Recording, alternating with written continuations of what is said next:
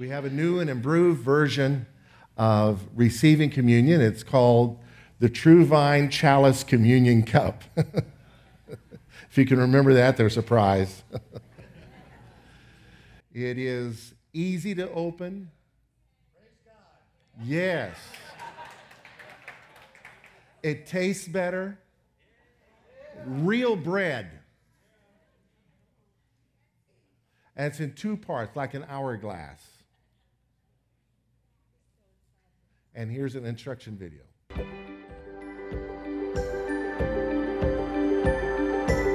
Hi, my name is Andrew, and I'm going to show you how to use the TrueVine Chalice. Uh, it's very simple and easy to use. Uh, the first step is flip it over and to remove the bread. So you're just going to grab the flap and peel it off and remove the bread and take and eat.